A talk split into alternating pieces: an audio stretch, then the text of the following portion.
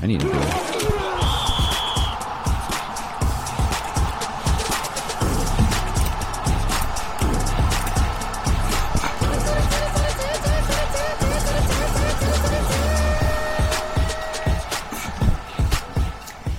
What's up, y'all? This is Cody Michael. I'm joined, as always, by Seth Ott. Yo. We are going out live, I hope, over Facebook. So if you're joining us on Facebook Live, jump in the comments.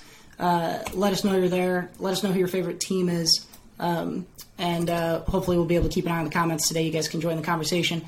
I think we're going out over YouTube as well. Search for Socially Constipated on YouTube, and you can find our page. We haven't really posted out there, so you might have trouble finding it. But if you're out there, welcome. This is Gridiron Grunts. We are from Socially Constipated. You don't see Jared Buckendall here, but Seth and I have been doing Gridiron Grunts again this season, recapping, previewing, going through the whole NFL season, trying to do this weekly. Still working out some bugs and kinks along the way, but hope to bring this to you every week for the season. It's been a wild one. While you're here, before we really dive in, there will be links to Pick'Em, Pigskin Pick'Em, and Eliminator Challenge in case you want to join our pool. You can do that. I think that's it as far as like announcement type shit goes. We didn't get to do a show last week, Seth, so it's been a couple weeks since I've talked to you. We've got 3 weeks now in the books. We're going into week 4. Does it feel like mid-season form? I'm still I don't feel like I'm in mid-season form quite yet. I barely missed a couple kickoffs trying to get my red zone and pizza set up going on. Not quite really in the rhythm yet. I think I missed the first quarter of the Monday Nighter this week because I forgot it was going to be on, which whatever. What about you? Are you rounding things out, getting your habits back? I mean, kind of, but at the same time, both of us are we have a busy October, so I don't think we're going to have much of a routine in October either. So yeah. We'll have a few, I guess we might have a weekend or two where we're watching games together, but it's I think November might be when we fully get, back into that, because then it'll be getting colder, nothing to do. Those are the Sundays where it's there's nothing to do with that. Yep. Cannot wait. It's been fun. There have been some really good games. It's been a really weird season, which I guess they all kind of feel weird a couple weeks in, but I think we're starting to be able to draw some conclusions, or at least start to put together some kind of thoughts and predictions, and that's where we're going to start today in quarter one. Historically, we've recapped every game from last week's schedule. We're not necessarily going to go through every single game, but we'll touch on a lot of them. And we're just going to go through kind of a couple of topics. I think what's top of mind for a lot of folks, Seth, AFC, it's been jam-packed at the top this year. Everybody's known that the AFC is going to be the better conference. A lot of the really good teams. And there was a lot of action at the top. You had the Ravens winning what weirdly kind of became a shootout against New England. You had the Chargers losing to the Jaguars. We'll talk more about the Jags in just a second. The Chiefs and the Bills both lose, and the Dolphins jump all the way to the top of the AFC. Why don't we start with the Dolphins in the AFC? The only 3-0 AFC team, number one seed today. Good win against Buffalo. It was, I will say, a depleted Buffalo. A lot of injuries, I think, in the secondary on that defense. But a good close game. Tua played well. It's the kind of game I was hoping we would see. I didn't want to see a blowout either way. I wanted to see who could win situationally.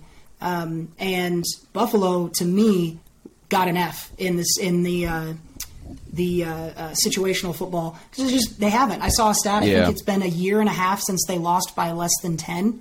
Yeah. Or sorry, since they won by less than 10. They blow you out or they lose close. So what did you learn from that game, specifically about Miami? We'll come back to the Bills. Does this seem like a real AFC favorite like they looked? I think it's hard to say AFC favorite because I don't know if there really is one. I think any team at this point could be – any of those top teams could beat one another. But what it does – and I think we had a conversation off podcast we were playing video games one night about what that game – kind of represents. If we were talking if Buffalo comes out and blows them out, then I think that's we're okay, that's cemented as the top team. Mm-hmm. But if Miami comes out and wins, or if it's a close game, it doesn't look good for Buffalo. But if Miami wins, I was saying I think it puts Miami in that real contender conversation. Yeah. But they're grouped up there with the Bills, with the Chiefs, with the like those type of teams now. So I'm impressed by Miami. Buffalo had 91 plays of offense. It's insane. And Miami only so gassed at the end too. They showed it in the fourth. Yeah. And Miami only scored 17 on Miami. That's a real fucking defense. That is a real defense. And they're bringing heat on people.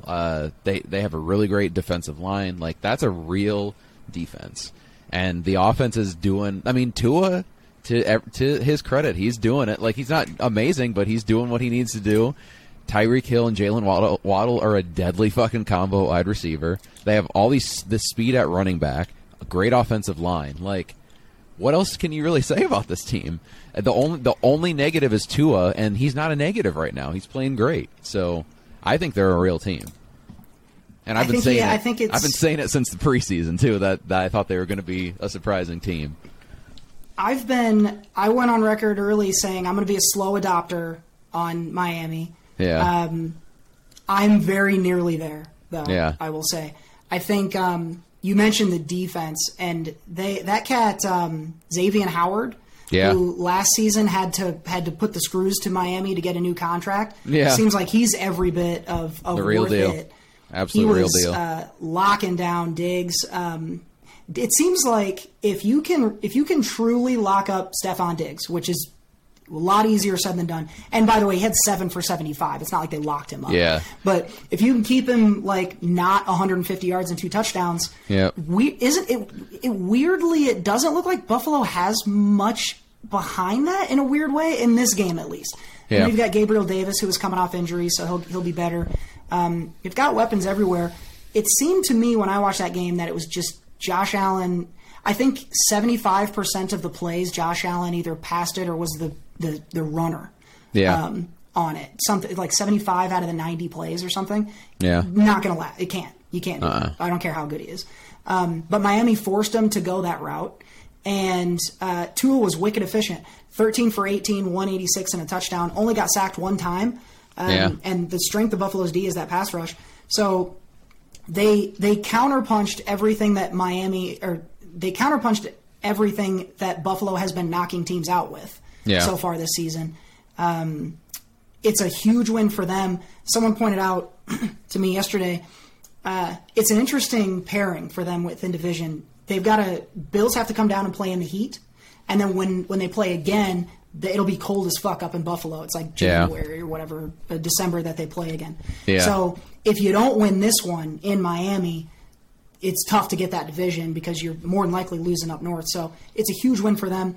Yep. That you win last week with Tua having 400-plus yards and 6 touchdowns, and you win again this week with him having under 200 yards and 1 touchdown. Yeah, I think that says a lot. If they can beat you multiple ways, and it was the defense this time, I have to agree with you, man. I'm probably not with both feet on yet. I need to see a couple more wins against good teams, but I can't make a case against them. I've gotten, yeah, to that point. I don't know what I'm going to say. Even Tua, he's near the top of the yards list and the touchdowns list for quarterbacks. Yeah. I mean, you can. I can say I'm still scared of what I saw from Tua at times last year, but they're 12-1 in his last 12, or 11-1 in his last 12 starts.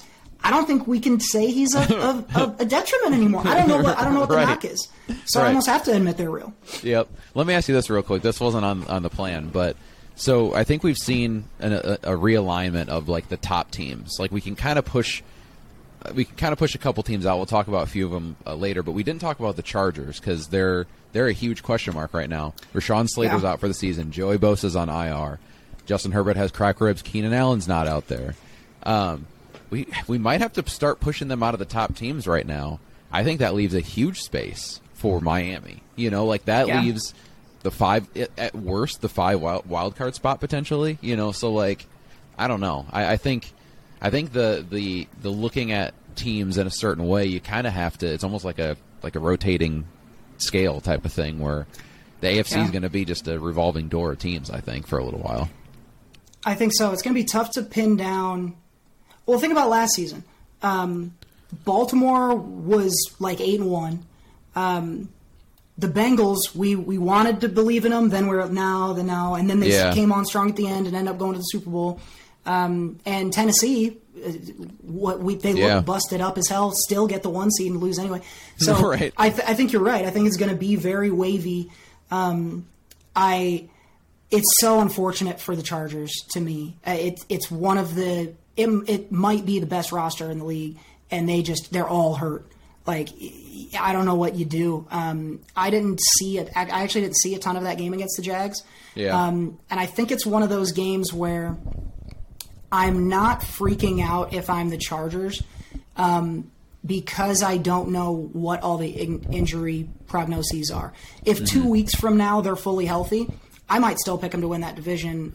I picked the Chiefs to win that division to start the year, but I think the door is still open to them, being 12-5 and winning the division if they get healthy quick. If it's going to last all year, if they never really get back to full strength, it's going to be tough. The good news is, I think, to your point, the AFC is going to beat each other up. I don't think you need 12 wins to get in. I don't think 9 gets you in, but I don't think you need 12, 13. I think it's going to be a hodgepodge at 10 or 11 wins. Yeah. So I think the Chargers are very much alive. I am concerned injury-wise.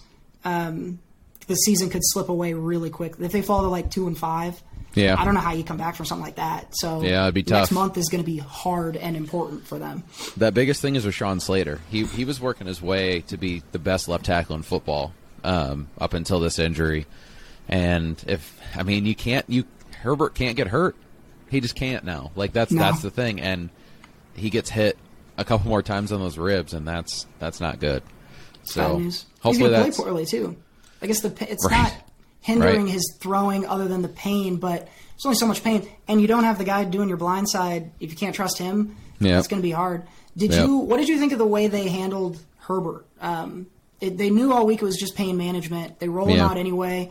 A lot of criticism of him being out there with 3 minutes to go and they're down 28 points.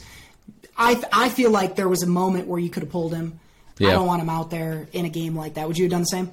Yep, I agree on that one. Game's done. It's over with. And if he pulls off a miracle comeback, chances are he probably gets hurt in that. So, are you jeopardizing the season for one improbable win a bit? I'm fine with him playing the game.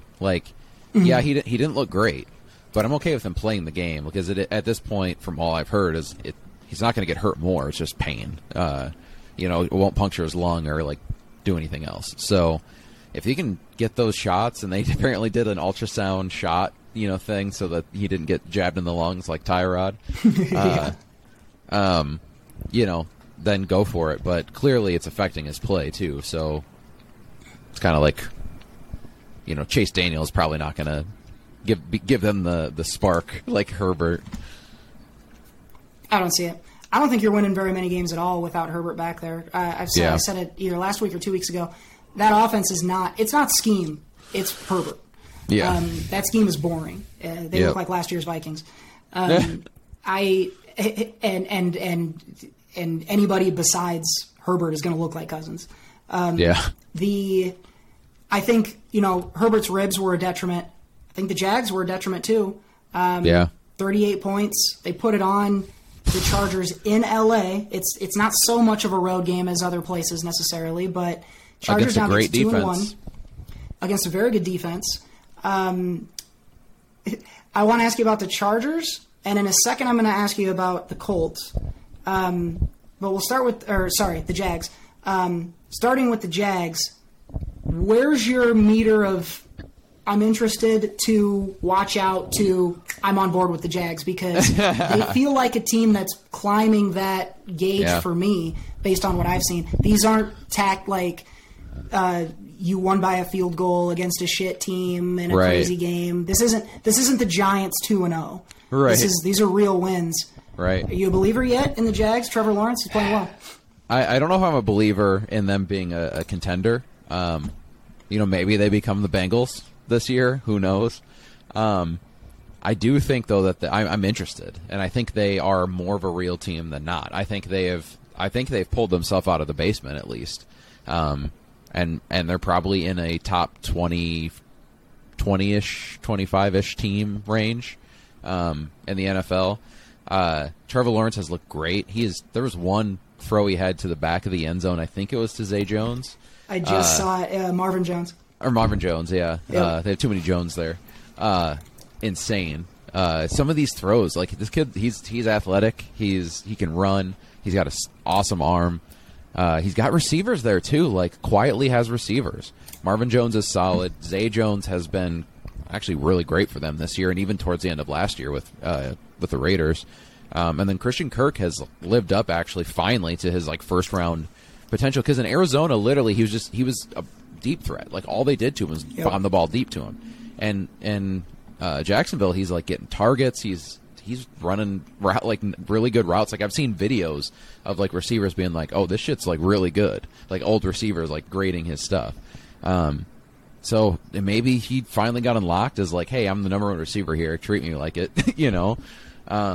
They got some good tight ends. Evan Ingram is there, and he's been playing really well. James Robinson's like 9 months from a torn Achilles is running super hard. Crazy. Really, the biggest disappointment on that team is Etienne, the first round pick from last year. Defensively, they're getting tons of pressure. Like that team they're fun. They're a fun team. I'm not the biggest Doug Peterson fan, but he's starting to make a believer out of me. Like maybe there was something there with him and like the young quarterbacks. He can just figure it out and at least unlock something for them for a little bit. I think they're well-rounded. Like they might not – I don't know where they're an A, but they're B everywhere. And that's going to win you a lot of games. There's not a lot of teams with that kind of balance right now. And I think I didn't pick Jacksonville to get into the playoffs.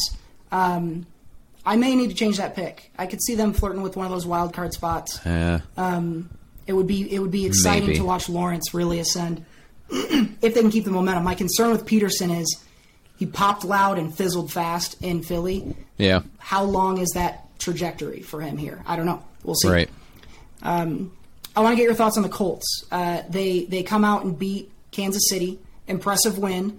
And they looked good in it. They made the Chiefs look not great. But 1-1-1 now are the Colts. They're half game behind those Jags that we just talked about. I feel like this is the kind of win that could kick some momentum off for them. I don't know if it proves to me they're real, but now I'm back in on, okay, let's see. You got another 2 weeks of patience from me before I'm going to rule you out. I was ready to rule them out if they got whooped. Yeah. I'm right there with you. I mean, I'm kind of like Jacksonville. I'm interested again. And I'd even maybe put the Titans in that too. The Titans I'm a little more interested in again. That offense looked functional and actually good. But back to the Colts, like they're a team that, unlike the Titans, they have talent absolutely everywhere, and they should be a great team. And they have just looked lethargic so far, and even the defense hasn't played great. So I want to see one more. If they have one more solid week, and I don't – do you know who they play this week? I can't remember off the top of my head. They've got – Tennessee. There we go. Tennessee goes to Indy. If they go out there and whoop Tennessee, which personally I hope that's not the case because I have Derrick Henry and my opponent has Michael Pittman. But if they do and they go out there and whoop them, then I'm like, okay, I think the Colts are back. But if Tennessee comes out and wins, I'm flip-flopping those teams, I think. Mm-hmm. Yeah, that's a big one. That's a big one this week in Indy. I think if it's a close game, I don't know if it'll tell us much. If one team runs away with it, I'm going to feel pretty good about that team, and I'm going to feel not good at all about the team that gets stomped if that happens. We'll keep an eye out on that one. Last one before we'll get into our second quarter here. What's your level of concern? We talked about the Chargers, but we've got the Chiefs didn't look great, got beat. Bills didn't look great, got beat. Maybe those are the two. Those are the two teams. 1 and 2 in the power rankings last week. I don't know that that's changed a ton. Some people have flirted, gotten cute with their number twos. Is this one of those weird weeks where you get those losses that Buffalo and the Chiefs always seem to have in a year, or did you see signs in these games of, okay, there's the weakness?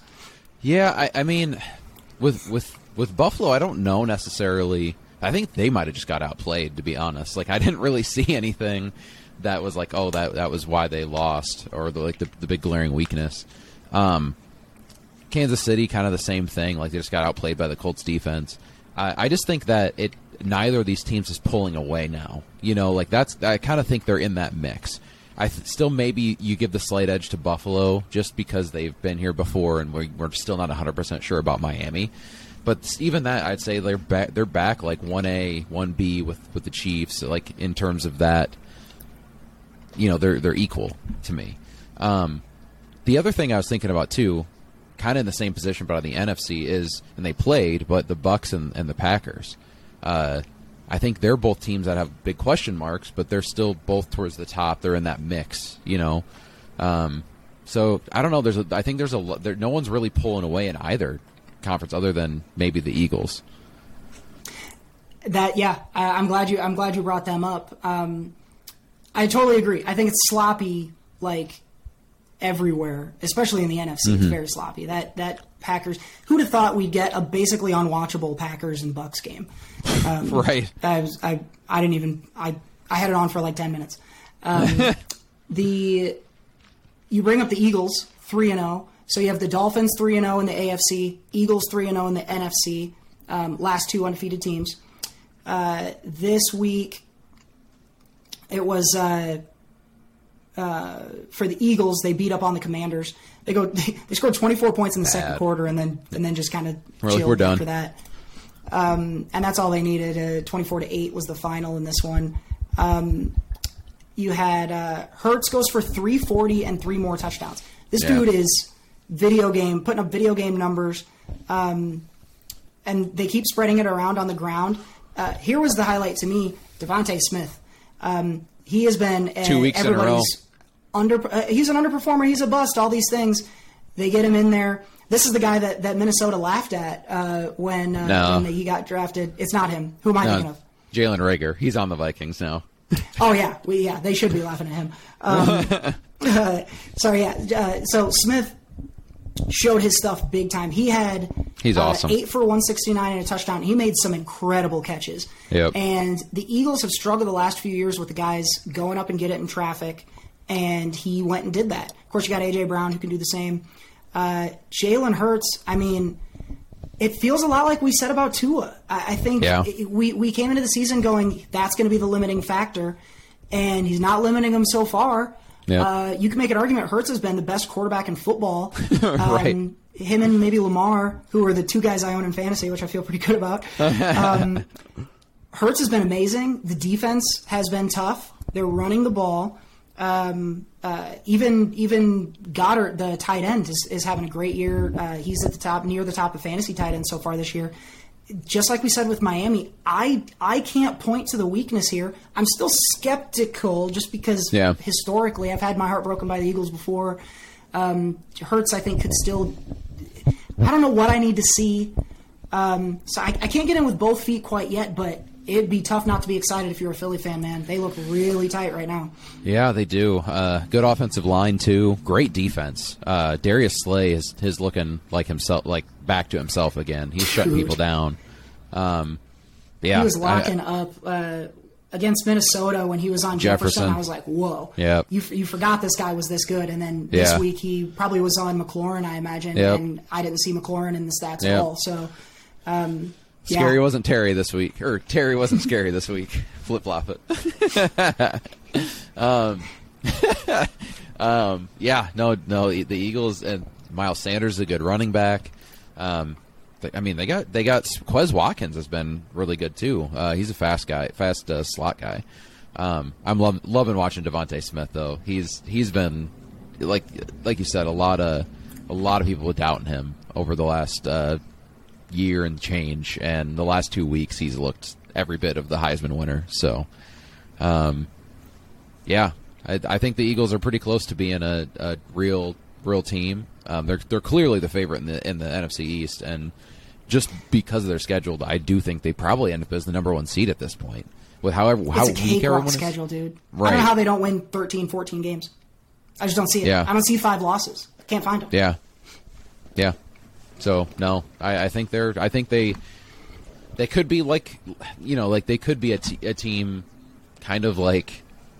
like Minnesota back, you know, the last time they were in the NFC Championship. Like, team that gets there because they have a pretty easy schedule and play solid football, but at the end of the day don't have what it takes. Maybe that's, you know, but I don't see that in Jalen Hurts. He's playing really, really, like, excellent football at this point. Like, he's throwing the ball super well. Like, I've seen quarterbacks break down his tape, and they're saying, like, there's not a flaw. I mean, they haven't seen much of a flaw in his game. So it's crazy. He's a hard worker for sure. And he'll run your ass. He's way faster than he looks, and he'll run you over. Like, he'll go through a safety if he wants to. What is he, bench press 600 pounds? There's a video of him doing that. Squat, yeah. Bench, Jesus. I think what I really like about Philly, I'm going to be at least a little skeptical until I see him, you know, in the playoffs. But what I'm seeing so far is the type of football that wins you playoff games. They can run it on you. They play defense. That travels. That they can do that in cold weather. Philly at home, like, now that they're 3-0, I don't want to go to Philly. I don't want to go anyway, but their fans are going to be insane. You know, that the NFC East is, you might as well start printing the trophy. But that's a real threat in the NFC. And Green Bay and Tampa aren't going away. I am not impressed with either of them. I just don't. They each do some things incredibly well. Tampa's defense is no joke. I just am so not afraid of that offense, and it's the same for the Packers. And their defense isn't as good. They don't seem as scary as they were a season ago. They still may get very good, and they may crush some teams, but I don't – there's not – if there's one team I'm afraid of in the NFC, it's the Eagles right now. It's not even Tampa or Green Bay. Yeah. I mean, with Green Bay and I think with more Tampa Bay, I think the offensive line issues haven't been as great as – they thought. It's just they haven't had everyone else has been hurt on that team to this point. This week Russell Gage caught 11 balls for 120 yards or some shit because he's the only guy you can name. I mean, they had Cole Beasley out there, but he knew two routes, slant and reverse slant. Like, I don't know, like, what he is doing two things out there. So, like, I don't know. I think the Bucs will have better days. The Packers need those young guys to develop. And we saw Romeo Doubs this week play really, really well. He's apparently he's been the most targeted rookie out of any rookie, and he was he's the most percentage open. Somehow they track these weird ass stats now, but most percentage open wide receiver through the 3 weeks in the NFL so far. So I mean, he sounds like he's playing well, and he's on my fantasy team now, so thumbs up. But yeah, if they can get him there, Seth is the eagle eye waiver wire guy. If your league has not picked up Romeo Doubs, go get his ass, because he's not going to be out there for very much longer. He's Rodgers' #1 target. Should have been a high draft pick if anyone knew who he was, but you want the #1 guy Rodgers thrown to. So it looks like they figured out who that is, which is good. I did watch some highlights, or I think he scored while I was watching that game. Yeah, he looked good. Yeah, he's got a little bit of Rodgers trust, which will go a long way. Yeah, because that Watson dropped that base, like, walk-in touchdown against Minnesota, and so that trust is gone. And he's been hurt, so I think if they can get the young guys going there, the Packers could get back into form, because Rodgers is still playing really well. Like, he's not throwing the football any less with less intensity or accuracy than he has in the last 5 years. So, I think it's up to the rest of that offense to develop. I got one more for you. I missed it before.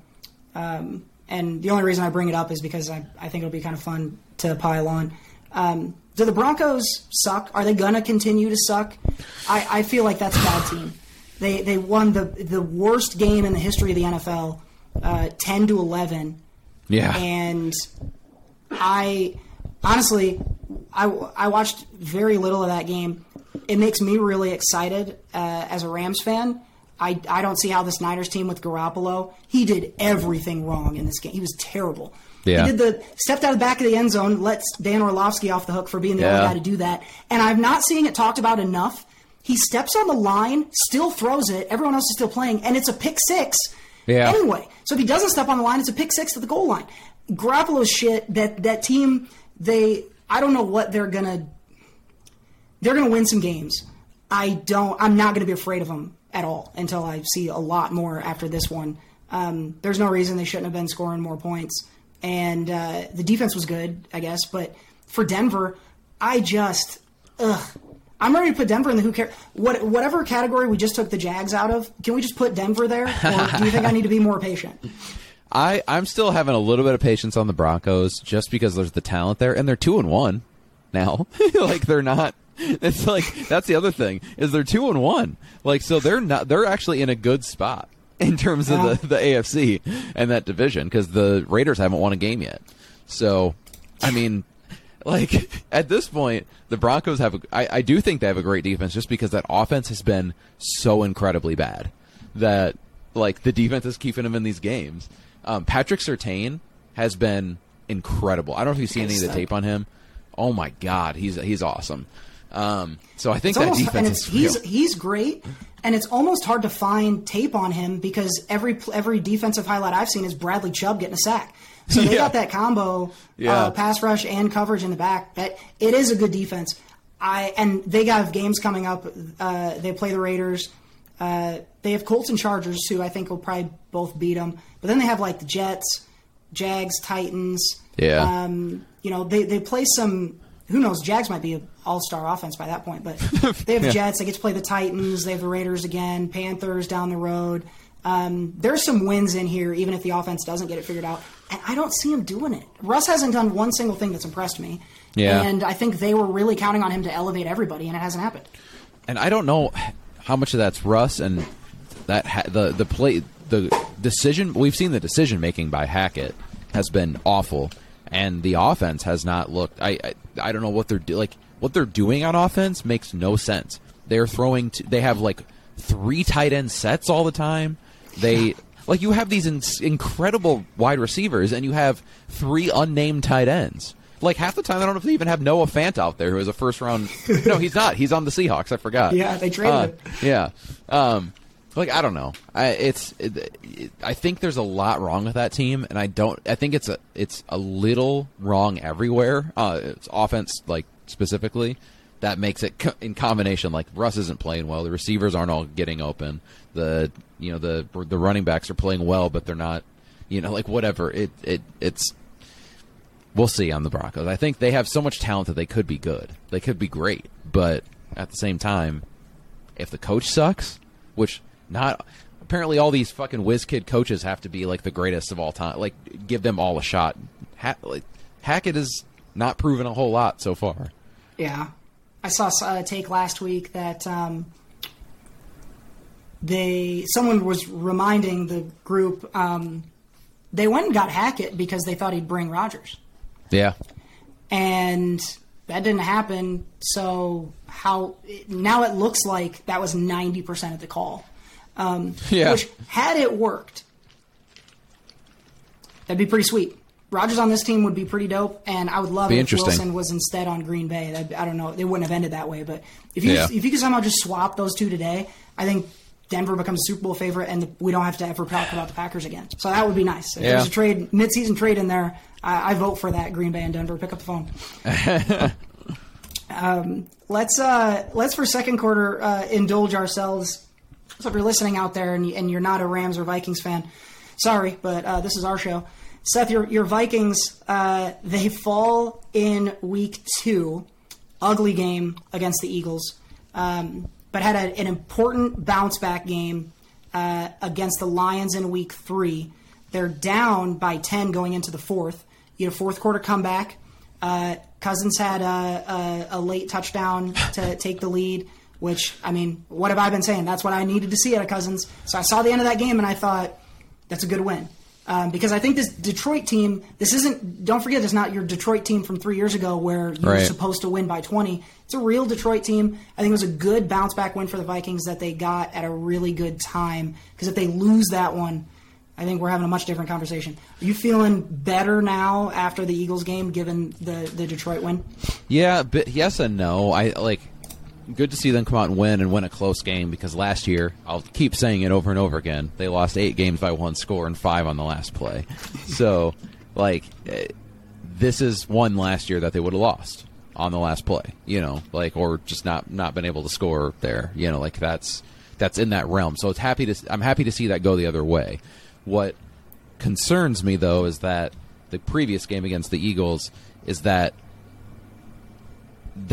was the same Vikings team I had seen last year, too. You know what I'm saying? Like, none of that felt new or different or from the same week against the previous week against the Packers. I was like, okay, that's Kirk Cousins. I've seen that a million times before. I've seen him fail in prime time. I've seen that defense look like the same defense from last year when the week before they looked great against Green Bay. And the defense didn't look great this week, but the offense looked a lot better. So, still a lot of question marks. I'm still not as excited as I was after week one. It's definitely been dampened quite a bit, back to kind of how I felt last year, where I was like, they might win. They could very easily win this game, but they're probably going to lose. I don't know. So, kind of just middling right now. Yeah. 2-1 ain't bad, though. It's a good place to be, especially when you've got question marks. Better be at 2-1 with question marks than where some other teams are. Vikings have the Saints and Bears coming up before they have to go to Miami. So if you're Minnesota, that's two important wins to go get. And the Saints seem like the closest thing to a guaranteed one, so I think they'll be all right. As far as the Rams go, I don't know that I've learned a lot yet. Honestly, I think. You get smacked around by Buffalo. That's obviously not good. Get right again against Atlanta in week two.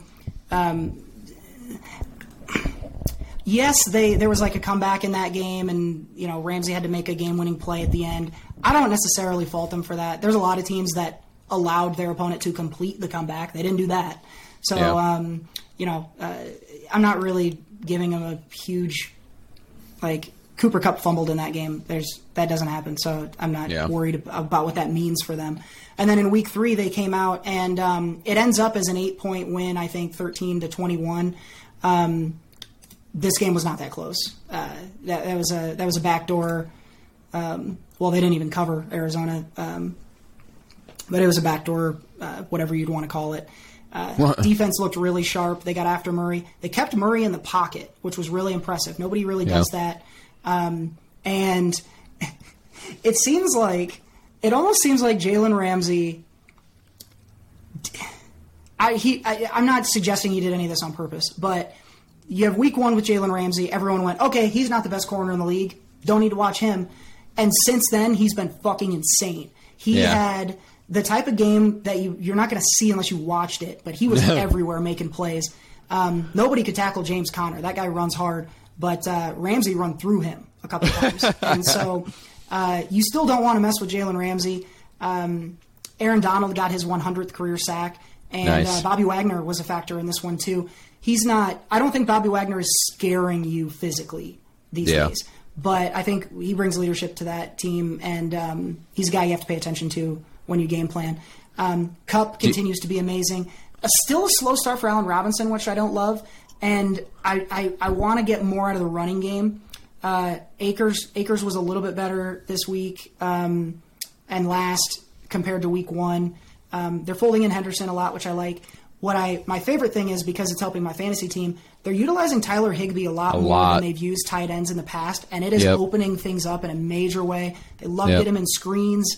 And Ben Skoranek, who is playing the third wide receiver in place of Van Jefferson. The commentator, I can't remember who it was, Mark Sanchez, I think, was the color commentator on Sunday's game. Just loves Skoranek because he does it all. They put him in the fullback position. He'll block for running. He pancaked a defensive end and then got up and made a catch on the same play. So it was pretty dope. That is a good highlight.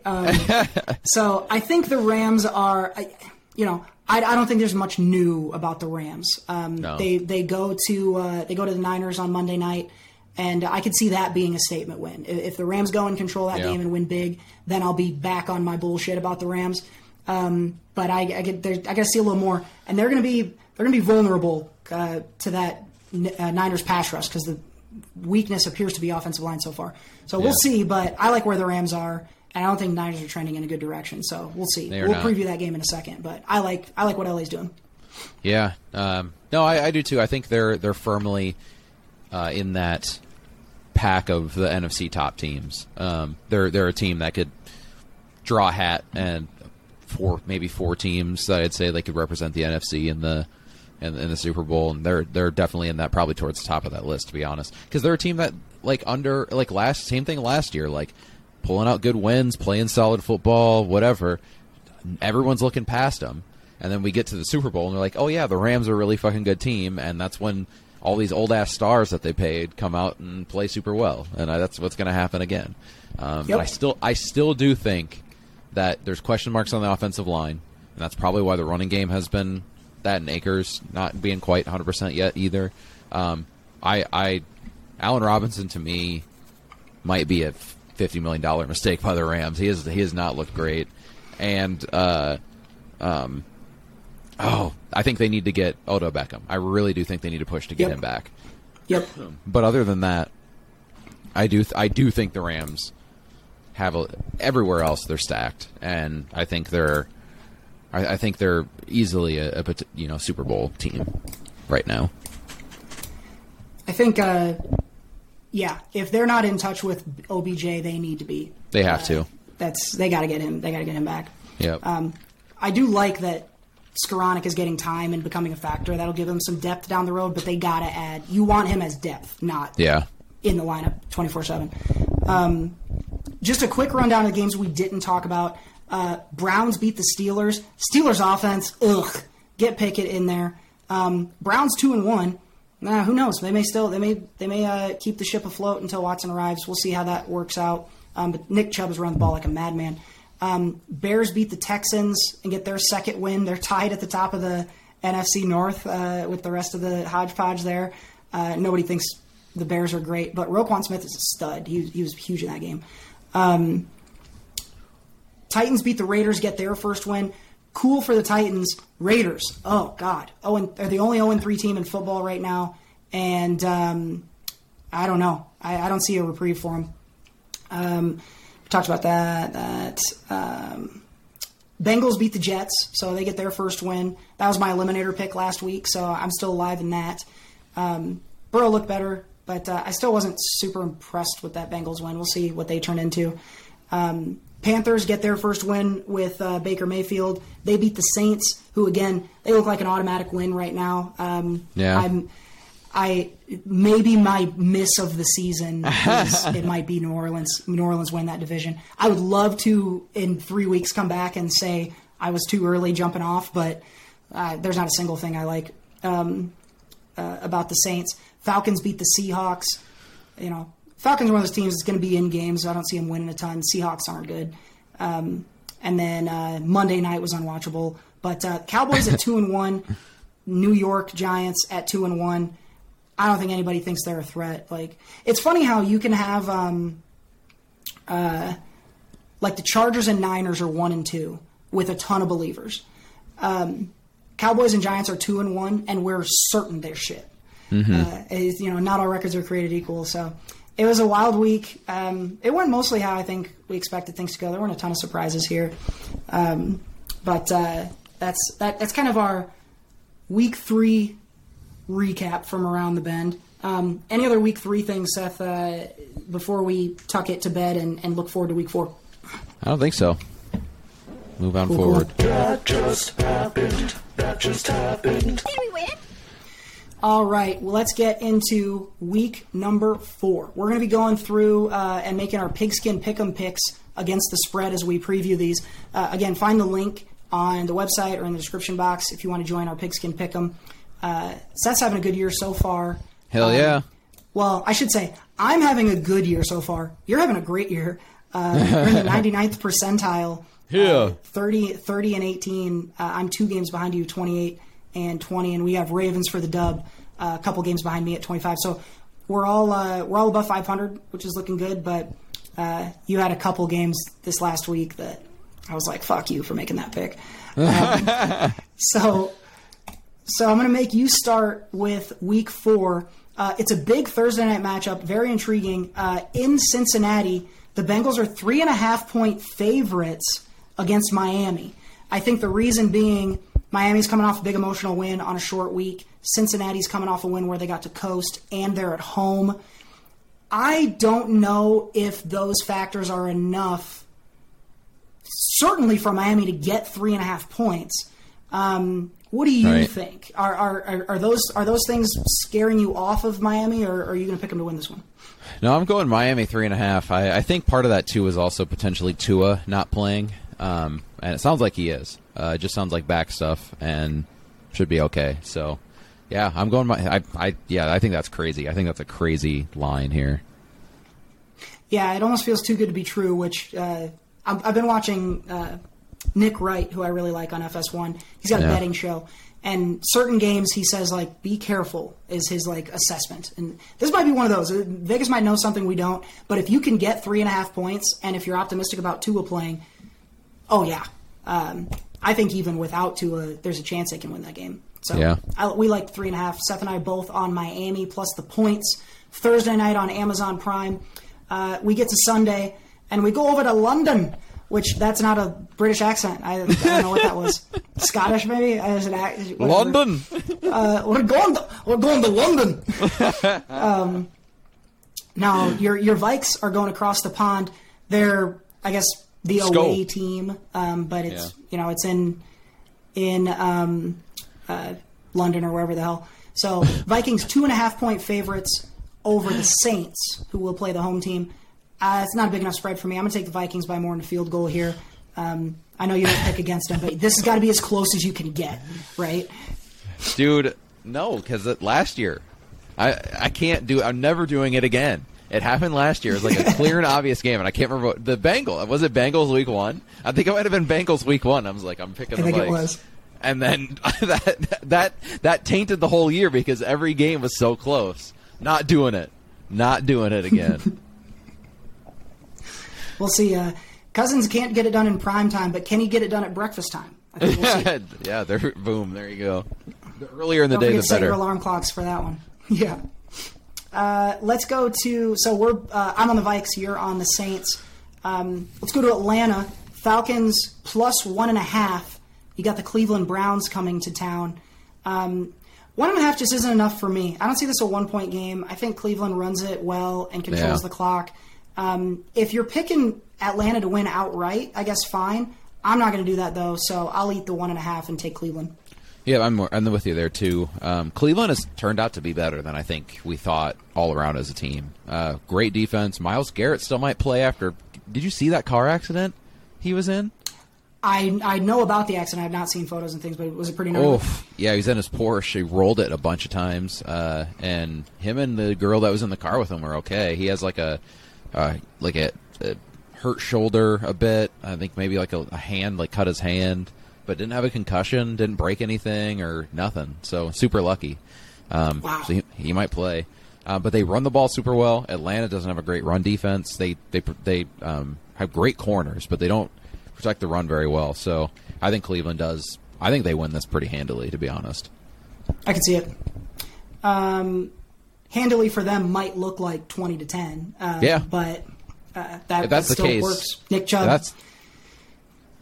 If that's the case, like 20-10, they do. That's handily because they probably have had the ball for 40 minutes. Yeah, I think that's their recipe for success. Your same game parlays should include Nick Chubb and maybe Kareem Hunt in this one. A lot of run yards probably to be had in Atlanta. So we're both on Cleveland minus 1.5. We go to Dallas. Cowboys are 3.5 point favorites. Their biggest spread since the Cooper Rush era has begun. He's 2-0 with the Cowboys. That defense has shown their stuff. Micah Parsons is a total freak. They did enough to beat the Giants last week. Commanders coming in, getting 3.5 points. They're 1-2. Carson Wentz has been... sloppy maybe is the word I would use. I don't like the hook. I think I have to take Washington because it's 3.5. I think the offense has enough firepower that they'll keep it close. I don't see Dallas running away. I don't know how they run away. I see this maybe Dallas wins by a field goal, but if I'm getting 3.5, I gotta take the commies here. I don't like it though. I'm taking Dallas here because of what you're saying about running away. I see what they do. See what they're going to do to run away is Carson Wentz making a bunch of mistakes because even when he's looked good this year, in those games, he's also made bad mistakes. So this entire season, he's thrown a lot of picks, he's fumbled the ball, and the one thing the Dallas defense does super well is capitalize on those mistakes. I think Trevon Diggs will have a return touchdown in this one, and I think they're going to run the ball really well on the Commanders, and I think it's a 2-score game. I like that. Probably get a nice prop bet there with Diggs if you take him to run one back. Yeah, pretty nice.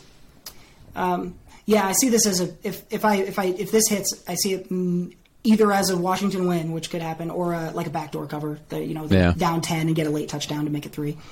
Because it seems like Wentz only gets yardage in the 4th. down.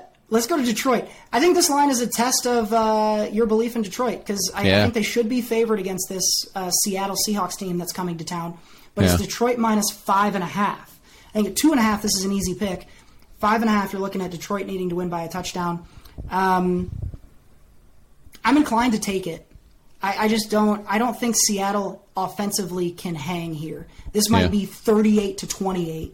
But I don't see Seattle getting to 30, and I don't see Detroit not getting to 30 against the Seattle offense. So I'm rolling with MCDC and Jared Goff and the guys. I am too. The thing that to watch out for in this one is Swift is definitely not playing, and Amon-Ra St. Brown is probably not going to play. So that might be a little tough for them to cover, but Jamal Williams is really good. And honestly, DJ Chark and Josh Reynolds have played well, too, and Hawkinson. So, yeah, like you said, Seattle's defense sucks. It's terrible. It's so bad. And so I think Lions, no matter who they have out there, are not going to have problems scoring on them. I think the main question is, like, how much firepower do they have this week, though? Like, can they cover that 5.5, or is it going to be a little closer than we think? Jeff Okudah for the Lions, though, their corner, he's been one of the best in the league this year, too. He's a former first-round pick, and the last couple of years has had injuries, and he shut down Jefferson this last week and shut down one of the guys they played the week before. I think he might have been on Devontae Smith and shut him down. Or no, not Devontae Smith. I can't remember who it was now. Who did Detroit play in week 2? They win that game? Oh, yeah, they did play someone in week 2. He was on Devontae Smith, and then they played Washington. And Terry McLaurin only had the one play that he wasn't on. He ran that out. Yeah, watch out for Detroit, man. We love a minus 5.5 at home. Don't love that Swift is out. That gives me a lot of fantasy issues to deal with because he's my best guy, but we'll figure it out. St. Brown has first game without a touchdown this last week. Did that happen? I don't think first game. Is the first game without 8 catches? In the last 8 in a row or whatever. Yeah, his first game without 8 catches in his career. And that guy's a stud. So Swift out, but we still like Detroit minus 5.5. Let's get to the Colts. 3.5-point favorites against the Titans. We talked about this one earlier. This is a big prove-it game early in the season in division. I like Indianapolis riding on this momentum. Got a little bit of confidence. And I just don't see Tannehill. Tannehill doesn't scare me at all. So unless you get a huge Derrick Henry game, and you might, I don't see Tennessee hanging here. I'll take Indy by 3.5. I don't love it, but I like it, I guess. Yeah, this one is tough because both teams are so equal, and I think that one of these. What's going to happen is one of these teams is going to run the ball well and play defense. And it could be either one. Honestly, it could be either one. So it's like, what do you feel better about that day? I am going to go with... I'll go Indy. I'm going to go Indy. I'll say they win by a touchdown. I really want to go Tennessee because I want Derrick Henry to go off. But I'm going to go Indy. I know you got the Derrick Henry involvement. Hopefully I'll make you feel a little bit better about it. If you're Jonathan Taylor, last year I think he had a really good game against Tennessee. I feel like Taylor probably thinks he's the best running back in football, and he probably feels like the only people who don't think that think it's Derrick Henry. So I bet he's having a really good week of practice, and he's going to come out fired up. If I had to pick a 200-yard rusher in this one, I think Taylor. I'd give him the slight edge. And so give me Indy to run it well and win this one. But 3.5 is a tough line, so we'll see if they can cover here at home. I don't think this game is even – I don't even think they're sending television cameras to this game. The Giants are at home against the Bears. It's 3.5 points, which I don't think there's a world in which I can know that Daniel Jones is the quarterback and give up 3.5 points. This isn't me loving the Bears, but the Daniel Jones of it all, I got to go Chicago plus 3.5. I'm right there with you. I think the Bears, what they're doing this season, they're doing it well. Like, they've been in all their games. They know who they are. We talk about that. They just, that offense is, like, if you want to go to sleep, put on the Bears, because that offense is so boring. Justin Fields threw less than 100 yards this week. They're running the ball super well, though. Khalil Herbert had 156 yards and 2 touchdowns. So, like, I mean, they're doing that well. They're playing well what they're trying. It's if they get behind, they're not going to ever win a game. That being said, against the Giants, I think they beat them. I do. I think that they run the ball very well and beat the Giants, and the Giants chatter is completely quieted after this. Yeah. I like this. If the Bears are still dogs, might be an interesting money line bet. You could probably get nice odds on. I like them to win this game too, assuming they can get out. You know, if they get a first quarter score, if the Giants get up 10-0, I'll turn it off. But the Bears get ahead. I like them to stay there. Here, this might be the game. The game we'll be watching the closest. Yeah. Which. I surprised, like, tell a year ago version of us or 2 years ago version of us that this is the game we'd be excited to see, and they'd be like, what the fuck are you talking about? It's the Eagles. Eagles are at home in Philly, and it's the Jaguars coming to town. The Peterson Bowl. The Peterson Bowl. It's a revenge. Oh, I'm so glad you brought that up. Revenge game for Doug Peterson. You've got high draft, first-round quarterbacks going head-to-head from the last couple of years. No. Hurts was second round, but... Oh, he was second round. Yeah. Oh, I forget they still had Wentz at that time. So yeah. Anyway. So you got battle of a couple good young quarterbacks. This to me is one where Philly can't... I don't think I can learn much from Philly, but I think Jacksonville has an opportunity to really burst onto the scene here. Yep. 6.5 is a wide spread. You go first. What do you... I feel like I want to pick Jacksonville, but I feel like I could easily look very dumb in, like, the third quarter. Yeah, too. I don't know. Yeah, potentially. Because then what I'm doing, if I'm saying Jacksonville only loses by less than 6.5, I'm saying that they're a better team than the Vikings, and I don't know if I can say that, but I'm going to do it. I'm going to go with Jacksonville here. I think this is, if Jacksonville hits this and covers, and what if they pull out a crazy win? Who knows? Like, that's a statement. That's like, okay, this team is real. But very easily, like you said, like, we could look stupid by halftime. And I don't care, though. I'm willing to put a stamp on Jacksonville. I'm willing to go there with them. I feel excited for them. I like Trevor Lawrence. Let's go.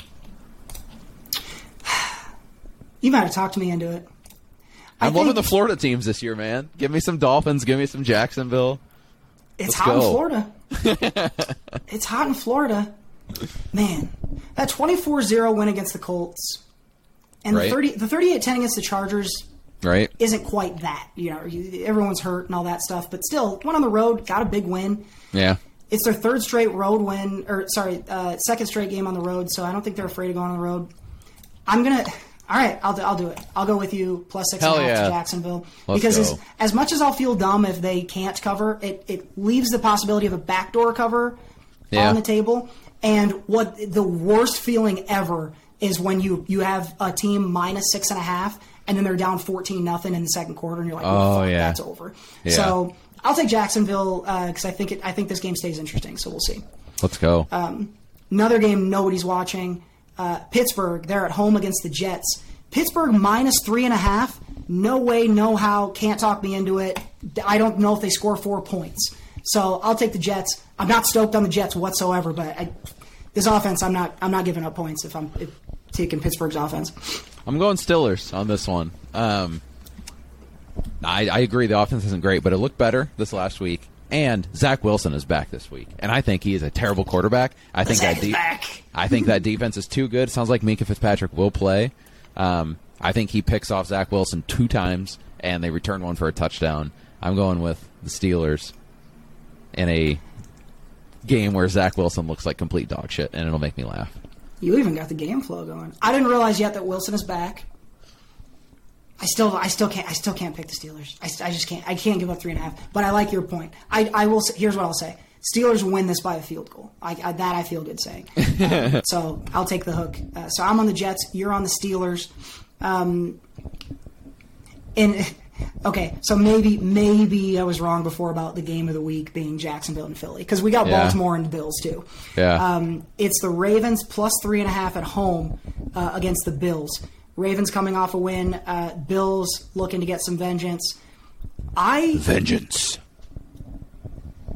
I'm going to ride with Baltimore here. Because I'm getting the 3.5. If this is 2.5, I probably pick the Bills. But 3.5, I think they probably saw some things that they can maybe take advantage of against the Bills, especially defensively, but even offensively. This secondary really worries me. There's a chance that Buffalo runs away, but. Yeah. I don't know if Buffalo's got the solution for Lamar Jackson. Nobody has so far. He's got like 20 touchdowns so far. So I like Lamar, and maybe this is the game where I finally hear someone say Lamar Jackson is the MVP. I've heard people say he might be so far, but maybe Tua. No, Lamar Jackson. I think he puts his foot down, and I think I'm gonna have a lot of fun talking about a 2-2 Bills team next week too. Oh, this one's tough. I think this is a really tough one because you can talk yourself into it either way. You can talk yourself into a Bills like they're pissed off after last week. They come out and dominate. But then you can also talk yourself into Lamar Jackson as God. That's so tough. Because if the Bills come out there and do it and dominate, I think we're back in that conversation of like, is this team amazing? Yeah. Oh, I'm going to go Baltimore. I'm going to go with you on Baltimore. I think that defense is bad. That defense has been really bad this year. But Lamar Jackson has been so good that I don't know if it matters. And I think Buffalo's defense right now is really banged up. Micah Hyde's out for the season. Poyer's out. A lot of young guys. So I think Baltimore's not going to have too much of a problem. That Duvernay's been amazing for them. There's a waiver pick if he's still available in your football fantasy league.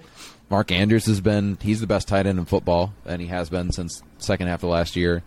I'm going Baltimore on this one. I think they keep up with them. That's it. It's whoever scores the last touchdown, I think, is probably who wins. But I think Baltimore is able to keep up with them. Yeah. Last thing I'll say on this one, for your Bills fans screaming into your headset or whatever, one of these teams hung 40 on Miami. The other one didn't. True. So I'll take Baltimore. True. Or just Lamar Jackson. I'll take him.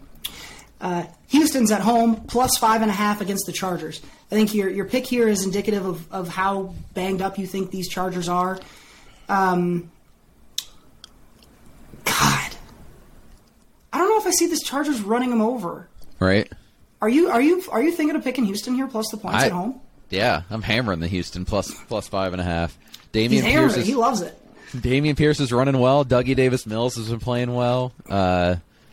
I mean, not a great team by any means, but I think they're playing good defense too. Lovey's coaching them up well, and I think the Chargers are super hurt right now. They're more hurt this week than they were last week, and they were already banged up. So, and a loud Houston. I think by the time Deshaun Watson comes back against Houston in a couple months, that Houston that crowd they're already into this team. I think there's a lot of excitement there in Houston for whatever reason. And I think rookie running back is fucking dope, dude. Yeah. He looks really good. Pierce, is that his name? Yep. So I'm picking Houston. I think not win, but I think they play a good game. Okay, well I'll go counter to you then, because I was on the fence here. So I'll take the Chargers to cover. They do not want to go 1-3, and nobody thinks Houston's going to win this game, but I think Chargers need to come out and win with emphasis. So I'll take them to do that. Let's go to Carolina. Panthers are at home against the Cardinals. Panthers favored by 1.5, so this is kind of just a pick 'em. I don't like anything Arizona's doing. I like very little that Carolina's doing. I'm going to take the Panthers here because the Arizona defense is just not there. It doesn't even seem like they're rolling 11 guys out, And the only thing you need to do if you're Carolina is contain Murray. And I'm not saying I think they'll do that, but they know what their assignment is. So if they can do a decent job of that assignment, then I'll take Carolina to win a close one. They've been close in all their games. Even the ones they lost, they had a chance to win. So I'll take Baker over Kyler in the battle of Heisman Trophy winners here. I'm going opposite with you on this one. I don't know if that Baker the Baker might not have been an upgrade. It might have been a lateral move. It looks that way so far, yeah. It's been bad. McCaffrey has not been. I mean, he's been okay, but he hasn't been a game changer like he's been in the past. D.J. Moore hasn't existed in that offense. That offense is broken. Me. Yeah. It's my top fantasy receiver, and he stinks. I have Christian Kirk on the fucking bench, and I'm rolling D.J. Moore out every week for one catch. Jeez. It's a get-right game, Seth. Cat McCaffrey for 125 and Moore for 2 touchdowns. Baker looks good. No. If they don't look good this week, I'll drop all my Panthers. Yeah. Because Arizona's defense is not slowing anybody down, I don't think. Yeah, no, I mean, I don't like either team, but I'm going Arizona just because I think they can score. Like, they're the one thing they're able to do is score quickly. And so I think 2 touchdowns, and they win this game, honestly. And that's I'm going Arizona. All right, so you like the Cards to cover on the road. We have Green Bay. Packers are hosting the Patriots. It's a 10.5-point spread. Brian Hoyer is starting with the Patriots.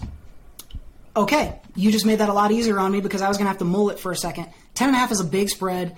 I think we've seen the pattern here. If the Packers can score in the first quarter, they'll probably win this game. And if they can score twice in the first quarter, then Rodgers will look like the MVP. And it seems like every time something has gone wrong for them, the drop, there was a fumble last week and they never scored after that. I don't know if can New England create that play in the first half? I don't know if they can. And even if they create one, they might need to create a second one because I don't see the offense doing anything, even if they had Jones, who looked good, by the way. I liked Mac Jones this last week. He was showing a little bit of shuffle, too. I'll take the Packers in a game where they'll probably win by 20, and I'll come back and say they still look like shit next week. That's my prediction. Yeah, I'm just going to go with you on this one just simply because Brian Hoyer. He's been a starter in the past places, but they're going against a good defense. Yeah. Raiders and Broncos. This game looked a lot more interesting a month ago. Now I'm not sure I'll turn it on. Minus 2.5. It's the Raiders favored at home. That's kind of just the home line. So Vegas seems like these teams are pretty evenly matched. I'll take the Raiders at home. I know they want to get their first win.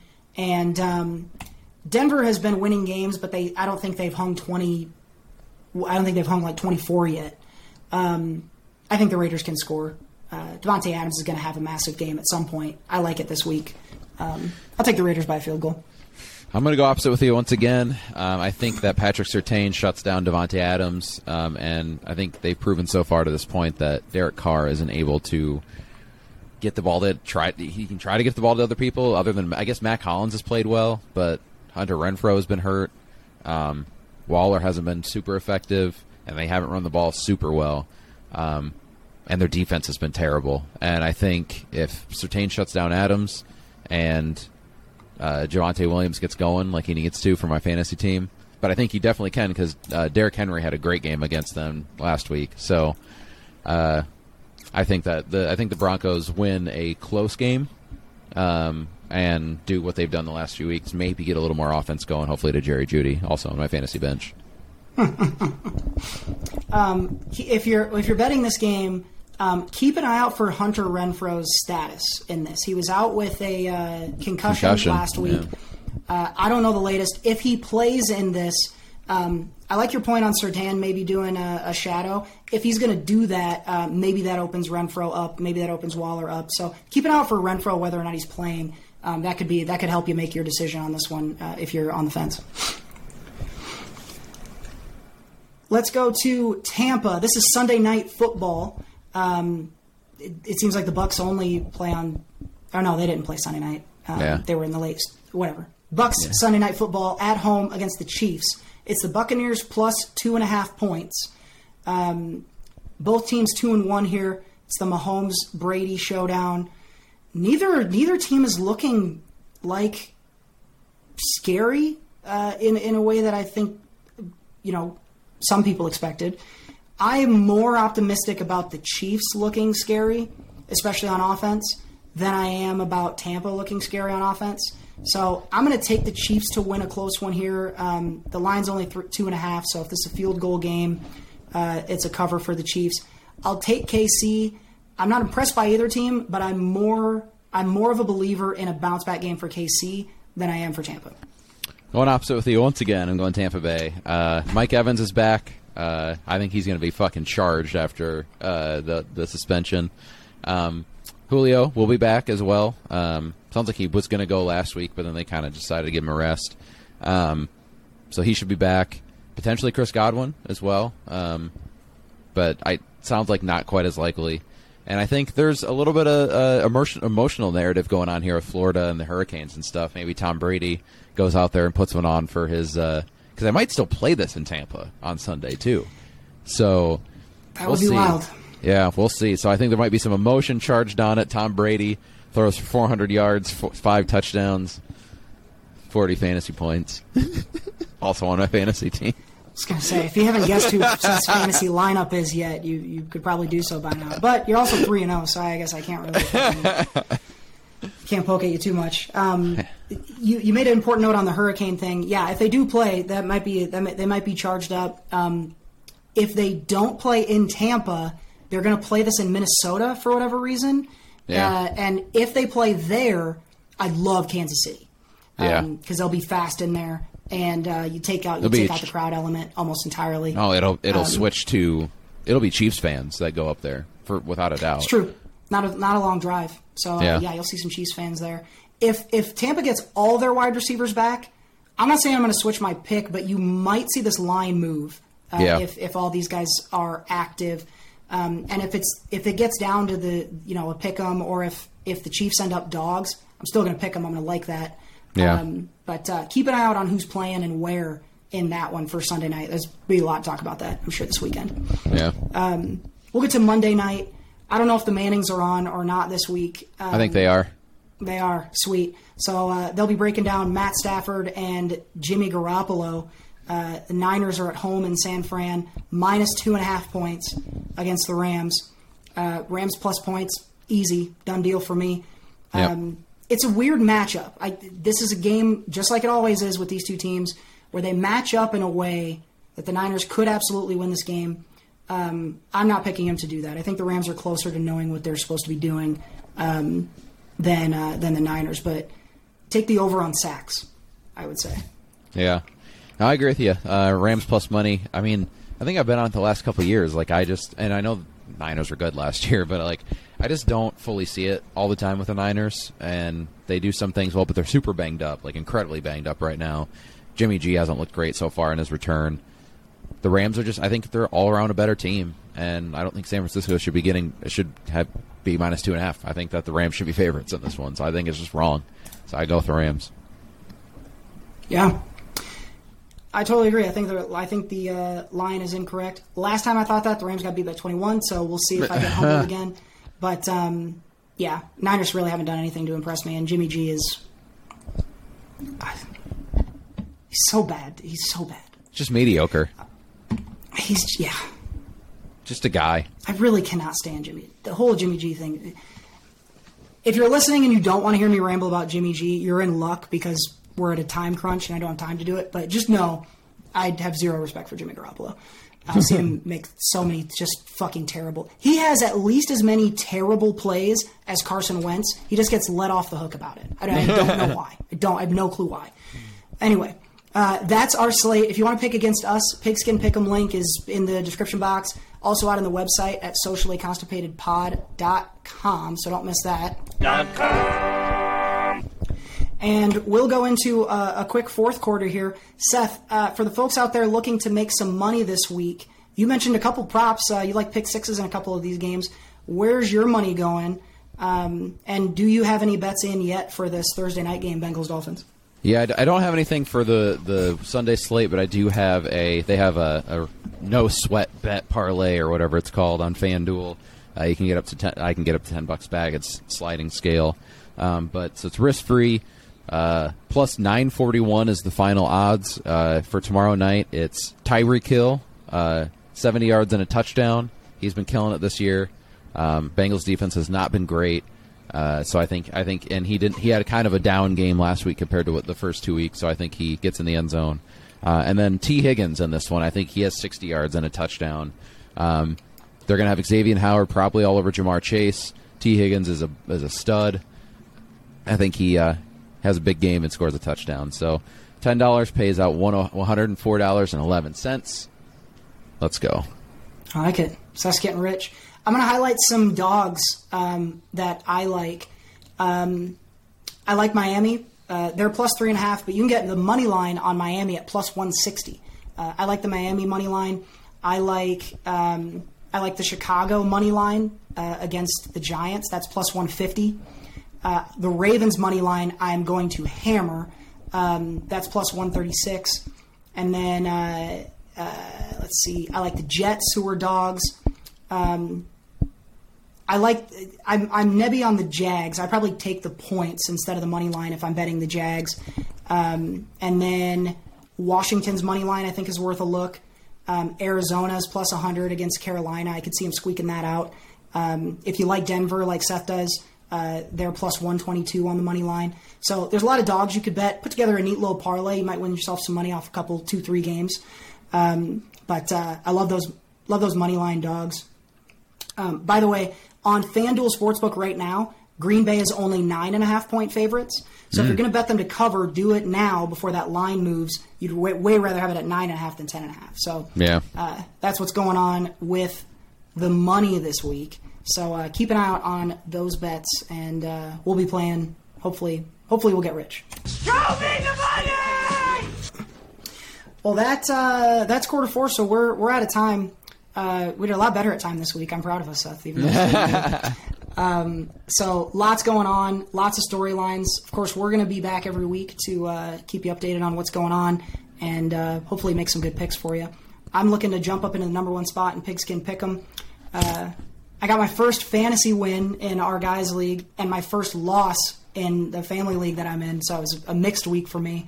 It's been perfectly opposite every week so far. So if D.J. Moore gets his 2 touchdowns, I've got him in both lineups. So we'll see. Maybe I get a double win this week, but I don't know. We'll see. I got some question marks, especially with DeAndre Swift out. I don't know. Old Swifty, yeah. But we'll see. We'll see. Vikings in London Sunday morning. Have your steak and eggs ready for that one. Rams Monday night with Peyton and Eli. So lots of good games. Keep an eye out for Thursday night as well. Miami and Bengals could be a good one. So it's going to be an interesting week. We're already going to be 4 weeks in, and I think we're going to be talking bye weeks very soon. Woo! After this one. So keep an eye out for those.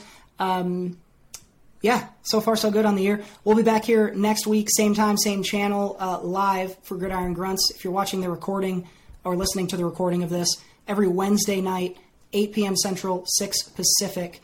I say every. There will be a couple weeks we can't do it live, and we'll highlight that. But get out to the website, sociallyconstipatedpod.com, for all the details there.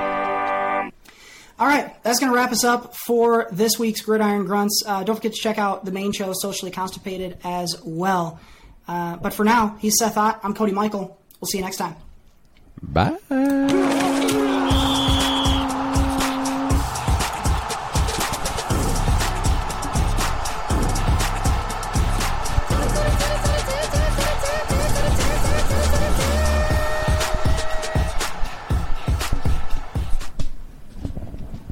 Ramsack.